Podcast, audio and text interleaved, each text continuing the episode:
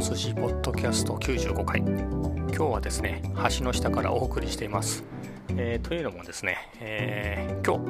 日、えーと、会社を休んでまして、まあ、病院でね、え通院で、え休んでましてそういうわけで真っ昼間からあ真っ昼間っていうか、まあ、朝からね診察で行って今、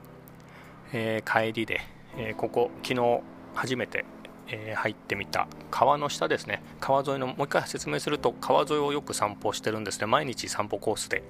川沿いを歩いてるんですけど、まあ、川のそばはずっと歩けるんですけど何て言うんでしょう。そこから一段降りたみたいなところの、えー、遊歩道みたいなのはないんですね。土手の上しか歩けなくて。ただここ今橋の下にいるんですけどここの橋のところだけは、えーと、橋をね渡んないと危ないですね道路。車が走ってるんで。なのでそこだけは橋の下をくくって、えー、人が入れるようになってて、まあ、そこのスペースで、えー、休んでます、まあ、昨日ね夕方そんな感じでいたら気持ちよくてあんまり人も通らないし。ということで今もね今日もそこ空いてたらなんかのんびりしてみたいなと思ってたので、えー、来てます。で昼間なんであちょっとね今日日差しがね曇り天気的には曇りなんですよね。雲が多いんですけど結構えー、雲の雲が途切れて日が差す時があってそうなるとね結構暑いので、えー、橋の真下で日陰で隠れてるんです。ということは上を車が通ってるので多分音が入ってると思うんですけど結構うるさいですけどまあそれはそれで臨場感があっていいかなと思ってやっています。でね結構ねここスペースが狭いんですよ。なんか横横横横っていうんですかね、まあ、横方向は広いんですけれど上がねすぐ橋なんでまあ、結構音が反響するかなと。な家にちょっとは近いですかね。昨日は完全にオープンスペースで撮ったので、まあ、それよりはいいのか悪いのか分かりませんけどまあんな感じですね。で今日もね、えー、診察の後、えー、カフェに行ってきたんですけれど、まあ、トーストセットでした。そこの、まあ、ケーキ屋さんとねパン屋さんに併設された純喫茶コーナーというかそういうところなんですけどメニュー的にもね昔ながらのっていう感じでえっ、とナポリタンとかピラフとかそグラタンとかそんなのがあって僕そういうフード系はほぼ食べたことがなくてケーキとトーストのみです今のところ、えー、でねここそもそもここのカフェって何て言うんでしょう時系列でおさらいすると1月に健康診断を受けました会社のね普通の。でそのその当日にすごい、えー、数字が悪いんで直ちに、えー、病院に行ってくださいって言うんで、えー、地元の病院に行ったら、まあ、ちょっとここでは設備がなのでもうちょっと大きいところって言われて、えそこがですね僕が昔6年前かな、え簡単な手術をねしたことがあった病院だったんで、まあ、そこに行って、えー、でそこでもう今も通ってるんですけれど、まあ、そこに行ったねそこね最初は電車で行ったのかな。微妙な距離なんですけどね。でそこまで行ってっていうその日の会そその日初めて行った時はただ診察で次回検査しましょうってなってでその次回の検査の時にここの距離だったら歩けるかなみたいなこともありっていうのと、まあ、健康のためにもっと歩かなきゃってダイエットもしようっていうので歩き始めて、えー、試しに一駅ね歩いてその病院がある病院って駅の近くなんですね。で隣の駅の病隣の駅の近くにあるので隣の駅まで散歩で行こうかなと思って行ったら意外と行けると、まあ、そこからカフェ散歩につながるわけですけれど、まあ、そういうわけで今行ってる病院、えー、実際に検査でだから2回目に行った時ですかね。検査に行って検査ってね朝一でやらなきゃいけない検査だったので何も食べずに。で検査が終わった後11時半ぐらいだったかな。で歩いててカフェどうしようと思って。寄っていこうかなと思って、まあ、せっかくだからっていうんで初めてのカフェに寄ったっていうのが、まあ、そこがあのケーキセットをねよく食べてる、えー、ところなんですけど、まあ、そこで最初はね検査で何も食べてない時だったのでえーと、トーストを食べました。トーストとねエスプレッソかな、えー、トーストセットでゆで卵とエスプレッソ。で今日はね久しぶりにっていうか今日も検査だったので検査っていうか血液検査と尿検査ぐらいだったんですけど。でえっ、ー、とそういうわけで、えー、ランチがてらなんか食べようかなと思って、えー、トーストセットで今回はアイスコーヒーとゆで卵でしたけど。も食べてえー、ここに向かってねまた家に向かって歩いていてで昨日来たこの橋の下で橋の下っていうか川沿いのね、えー、スペースで、えー、ポッドキャストでも撮ろうかなと思って収録してます。今の会社に入って19年20年目なんですけれど、まあ、入った頃嫌で嫌で辞めたくて辞めたくて仕方がなくてでその会社がね何て言うんでしょう。茅場町というか水天宮、まあ、その中間ぐらいのとこなんですけど駅でいうと。で隅田川がすぐ近くにあってもう僕は昼休みになると隅田川にね行ってそこで過ごしてましたね。お弁当を買って。何だったかな。なんか鶏天弁当だったかなんかそんなやつを買ってよく、えー、隅田川沿いで過ごしてましたね。でそこに行くとねまあ、似たような同じ会社でなんかちょっと浮いちゃってやめてなみたいな人たちがね、えー、大体いて、えー、そういう人たちと一緒にえーと、川沿いで過ごしてました。まあ、そこ56人いたかなよく見かけてね、えー、会社にいたくないなみたいなやつがやつらがいっぱいいたんですけど、まあ、僕以外は全員辞めちゃいましたね。多分僕以外はいないはずかなその頃のメンツって。うんいないですね。懐かしいですけれどもそれも19年18年ぐらい前ですかね、ま、その後僕が会社今の会社に入った翌年に木場ね深川木場にオフィスが移転になっちゃったのでその隅田川沿いで過ごしたのって1年半かな。僕3月に入社して、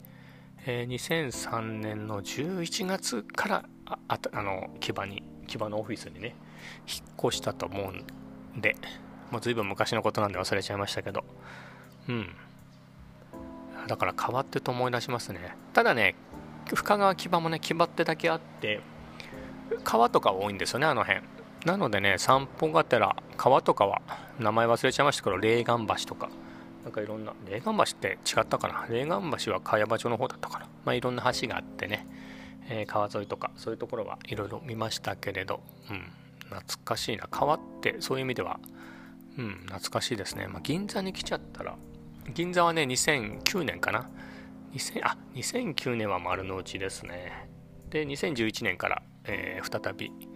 えー、オフィスが移転して銀座になったんですけど、まあ、川がないですからねあの辺。川がないので、まあ、日本橋とかまで行けばあるんでしょうけど。で何でしたっけ？あのシネパトスがあった辺り。三原三原なんとか三原橋でしたっけ？あそこって昔川なんですよね。ちゃんとした川だったんだけど、えー、東京大空襲のあの瓦礫みたいなのをこう処理する場所がないっていうんでそこ全部埋め立てたみたいな話を聞いたと思うんですけどそれがあればね川があったんだろうなっていうのは思うんですが。なので今の会社の思い出でいうと前半はね川の思い出が最初の10年はないか。2002年に入社して2009年にね、えー、茅場町とかあの辺から移っちゃったので。あそうか茅場町。うん。なので茅場町木場ときて、えー、丸の内銀座と移ってきちゃったんだねその後どんどん。なのでこうやってね川沿いにいるっていうのはなんか懐かしい感じがしますね。まあとはいえねここは家の近くなんでもうだいぶリラックスですけれど。子供の頃で言うとね川まあ川で遊んだ記憶ありますね。うん。よく遊んだかといえばまあこういう季節はね特にザリガニを捕まえたりなんだりでよく遊んでたんじゃないかなっていう気がします。あと小学生の頃なんだろう。僕なんかアメーバとかミドリムシみたいなのが出てくる漫画を描いてましたね。えー、ミジンコとか。ミジンコくんオカメミジンコくんみたいな漫画描いてたような気もするけど気のせいかもしれないですけどでもそういう絵を描いた記憶はありますね。まあそんなんで川っていうのがなんだか懐かしいです。でまた病院の話に戻っちゃうと、まあ、そういうわけで血液検査みたいなのってね普通年1しかやらないと思うんですけれど僕はもう今年3回4回やってますと。で結果も見てるのでそういうね結果を見て一喜一憂みたいなのって普通ね年に1回しかないところが、えー、それをね定期的にもっと頻繁にモニタリングしますからそうなってくるとモニタリングする必要があるような人っていうのは病気ですからね僕も含めて。となるとまあ何て言うんでしょう全部クリアってことはないですよね、えー、なので何ていうか、ま、自覚症状がないようなものばっかりなんですけれどまあ血圧が高いとか低いとかも低いはまだ症状があるんですかね。立ちくらみがするとかめまいがするとか、まあ、高い方ってそんなにないですからねとか。あとはまあ自覚症状がないようなでも数字的には良くないようなやつっていっぱいあると思うんで、えー、そうなると何でしょういいいいよいい大人って言ったらいいのか。ある程度の年齢いっちゃったね、えー、大人が、えー、検査して自覚症状のあるなしを除外して、えー、全ての数値がね健康であるっていう状態ってのはあすごい奇跡だなと思います。自分でも。なんか難しいな。まあでも意外と普通なんですよね。みんな健康診断の結果とか。オール A だよみたいな人ね結構いますもんね。全然問題なしだよみたいな人は確かに同い同世代でもいるんで。まあ人それぞれですけど。え、でも病院に行った感想なんですけどもどんどんどんどん混んでますね、まあ、月曜日はね、えー、もともと混んでるですけどね。月曜日っていうこともありすごい混んでましたね。椅子なんかも1個開けてなんかじゃないですよ、まあ、全部。もう隣同士で座らなかったら座れないぐらいね、えー、お年寄りがいて。もう50歳の僕が一番若いぐらいじゃないかな。みんな。だからねお話も看護師さんたちもかなりゆっくり何度も、えー、聞いてたり多分説明が通じなかったりするので。えっ、ー、とね例えば今日いた僕採血と採尿があったんでその検査室の近くで待ってたんですけれどえっ、ー、と結構年配ですね、まあ、年配の人しかいないんですけれど基本、まあ、そこでおばあちゃんがね来てあの看護師さんなのか受付の人なんかにあの採尿って聞いてなかった紙がいっぱいあってねもらった紙がいっぱいあって採尿って知らなかったんでもうしちゃいましたみたいな。どうしましょうみたいな話をずっとしてたんですけど、まあ、看護師さんが看護師さんなのかがいろいろチェックしたらあの採尿じゃなくて採血ですみたいな話をしたり。採血するんですか？みたいな感じでね、えっと、おばあちゃんも聞いてて、まあ、なかなかねそういうぐらいの世代の人をね相手にするっていうのが、まあ、いいとか悪いとかじゃなくて、まあ、それが現実でなかなか大変ですよね。なんていうか僕がね、えー、普段僕らが普段、まあ、病院なんか行けばそういう人ねいっぱい見ると思うんですけどあとはそういうね介護がえー、程度はともかく必要なぐらいの年代のおじいちゃんおばあちゃんとね、えー、一緒に暮らしてるような人は別でしょうけどそうでもないとねなんかもう本当縁がないですよね。そういう人って街でちょっと見かけるぐらいであんまり重い人ってそんなに街で歩いてないですからね。で歩けないから。そう考えると現実はね何ていうなんていうかロマンスグレーで健康であちこち旅してみたいなのをイメージしてて。本当そうそうだったら素敵なんですけど。現実はねある程度いくと。うん。いろいろね、えー、早回しで現実を見てしまう気がしますね。自分のね。だまあ10年ぐらいだったらまだ平気ですけど。70ぐらいになったらね。まあそういう人多いですよね。70超えてって。この間田村正和がね亡くなりましたけど。77歳ですもんね。まあ今時だったらちょっと若い気もするけれど。まあそんなもんかって言われたらそんなもんですからね。うん。僕のオフィスはね若い人が多いんでね20代30代が中心なんでそういうとこにいると何でしょうそういう老いとかそういうものが無縁のもののように感じるんですけれど現実はね何て言うんでしょう僕が一番の未来未来って別にすごいとか進んでるっていう意味じゃなくて多分ただ年齢とかね寿命とかそういう意味でそういう意味で言えば、えー、間違いなくね、えー、先を行ってるんですよね僕の会社では。もっと年上の人もちょっとはいますけどね。まあそう考えるといつも若い人ばっかりを見て、えー、いいな若くてとは思ってるんですけれどいざ今日みたくね病院に行くと本当70代とか80ぐらいなのかな。そういう人もいっぱいいて、えー、しかもねあんまり健康じゃないから言ってるんで。まあ、そういう人たちを見ていると。うんまあ自分はまだ若いなっていうのは全然思います。ピチピチですよね。こんな格好って言っても格好見れないでしょうけど、まあ、こんな格好してね、えーえー、でしょう。ビリー・ジョエルのピアノマンでしたっけ？あそこに何だったかな。えっ、ー、とねあの曲を弾いてくれみたいなね。おじいさんがね。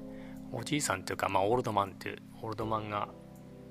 あのビリー・ジョエルねあの歌の主人公の隣に座ってあの歌を歌ってくれと。タイトルは思い出せないんだけれど若い人の服を着た時そのなんだっけなんか雰囲気みたいなのを思い出すんだみたいなそんなような歌詞だった気がするんですけれど。まあみたいなですかね、えー、そんな感じで。服だけは若いですけど。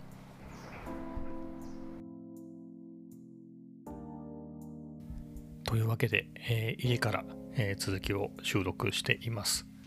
えっ、ー、となんかねこの今デスクで喋ってるんですけどなんか久しぶりですね久しぶりって言っても2日ぐらいなんですけどここ2日ぐらい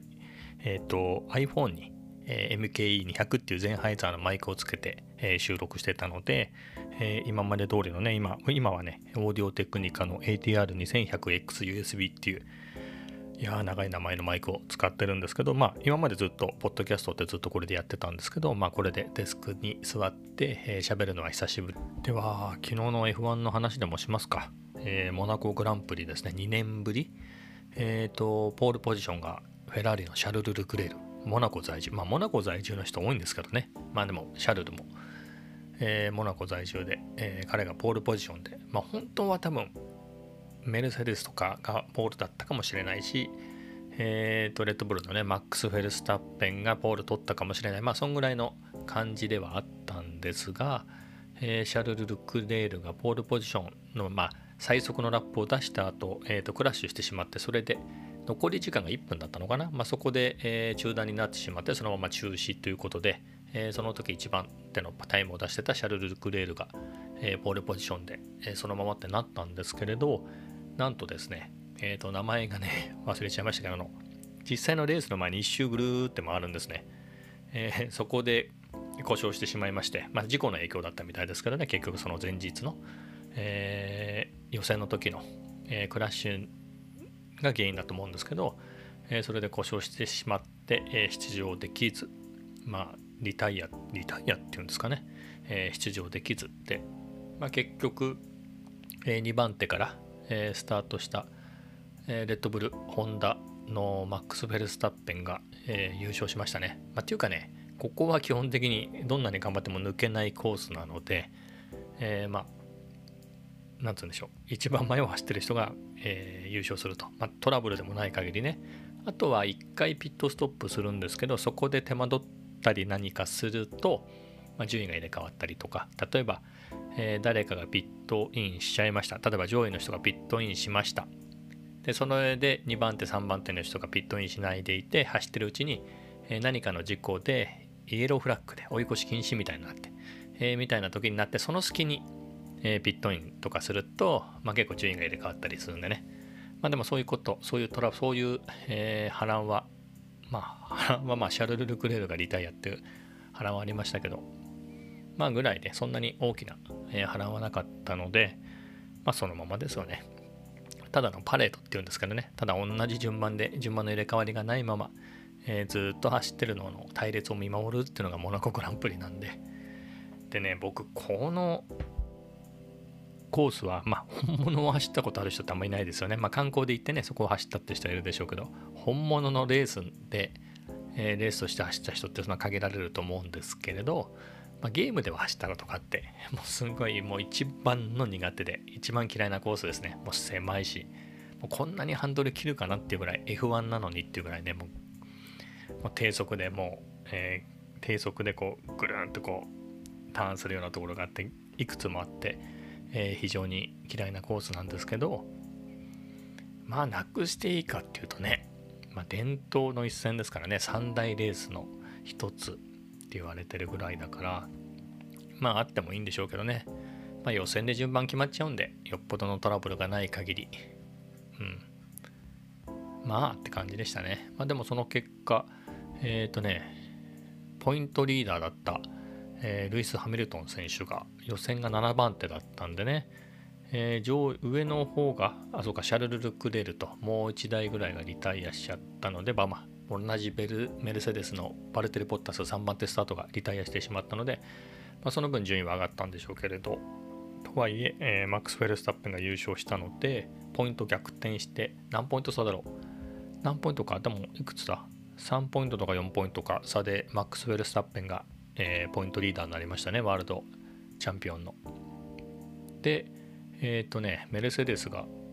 えっ、ー、とね何位だったんだろう？ルイス？ルイスがねまあポイントフィニッシュでポイントフィニッシュプラスファーステストラップの、えー、ボーナスポイントももらってるんでまあ最小限に食い止めてはいるんですけれどとはいえあのチームメイトのバルテリ・ボッタスがリタイアして、えー、で一方レッドブル・ホンダはマックス・フェルスタッペンが優勝でもう一方のセルジオ・ペレス選手が4位なのでポイント結構がっつり取って、えー、コンストラクターズ、えー、のポイントでもリードしましたね。まあ、メルセデスはね相当、えー、チームの運営とかそういうところもチーム全体のねえっ、と何て言うんでしょう力がすごく強いので、まあ、年にそんなにないんですよねこんなミスマシンもダメでえーと、マシンが壊れてリタイアしてしかもうまくねなんだろう、え、マシン自体が壊れたっていう意味のマシンがダメでっていうのもあれば、え、コースでいまいち、え、フィットしなくって、え予選でね、え下位に沈んだっていうのが今回なんですけどそういうのって年に何回もはないのでこの後そんなにあるのかなと何回あるんだろうとも、まあ、思うんですけどねこんな、えレッドブルが圧倒的に勝てるみたいなのって。とはいえ何年ぶりですかね。こんなもう本当のね4戦目ぐらいですか今って。そこでポイントリーダーったらねなんかほんと何年ぶりなんだみたいな。ホンダのエンジンがモナコで勝つのも1992年のね、えー、アイルトン・セナイラーだっていうんですからね。マックラーレンホンダですよね。その時って最終ですかね。ホンダの。いやそんなに覚えてますけどね。1992年っていうと。あれってマンセルとグイグイやってた時ですかね、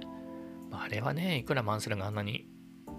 名シーンとしてなってますけどいくらあんなにオーバーにやったって抜けないものは抜けないですからね。うん。セナがよくブロックしたっていうよりはまあそもそも抜けないところなんでどうやったって。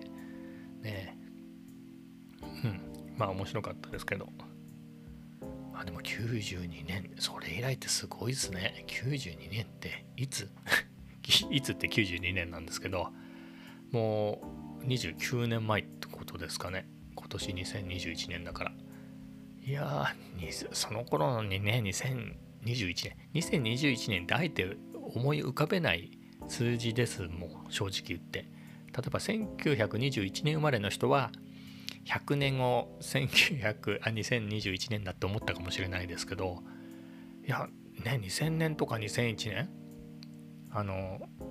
21世紀はね2001年から始まるし2000年っていうのはあのりもう本当に全くもって1000年に一度のめちゃめちゃ霧のいい数字だし次西暦3000年ですからねって考えるとそういう数字はね、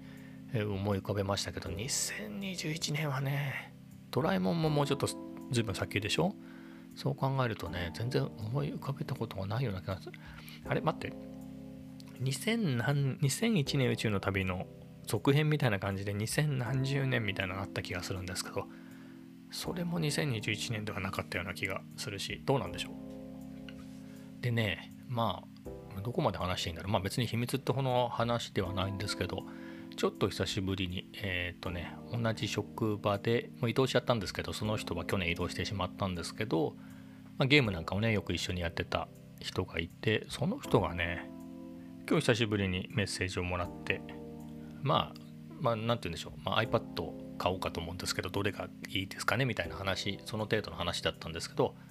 その子が1993年生まれですからねそれが27歳ですからね。あれ計算合ってる？今年28歳ってことか。いやですからね、まあ、1990年。そんな時その時以来のその時より前以来での優勝ってのがね。いやなかなか。でもびっくりしたのがアイルトン・セナが6回も優勝しててそれが最多なんですね。何せルイス・ハミルトンとかねもう本当に史上最多の優勝回数かつ、えー、ミハエル・シューマッハと並んで7回でしたっけ？史上最多のね7回のワールドチャンピオン取ってるくらいだからそんぐらいモナコで勝ってる人いるのかなと思ったんですけど何もかも記録を更新してるのかと思ったらそうでもないんですねうん驚きでは今日はこの辺で。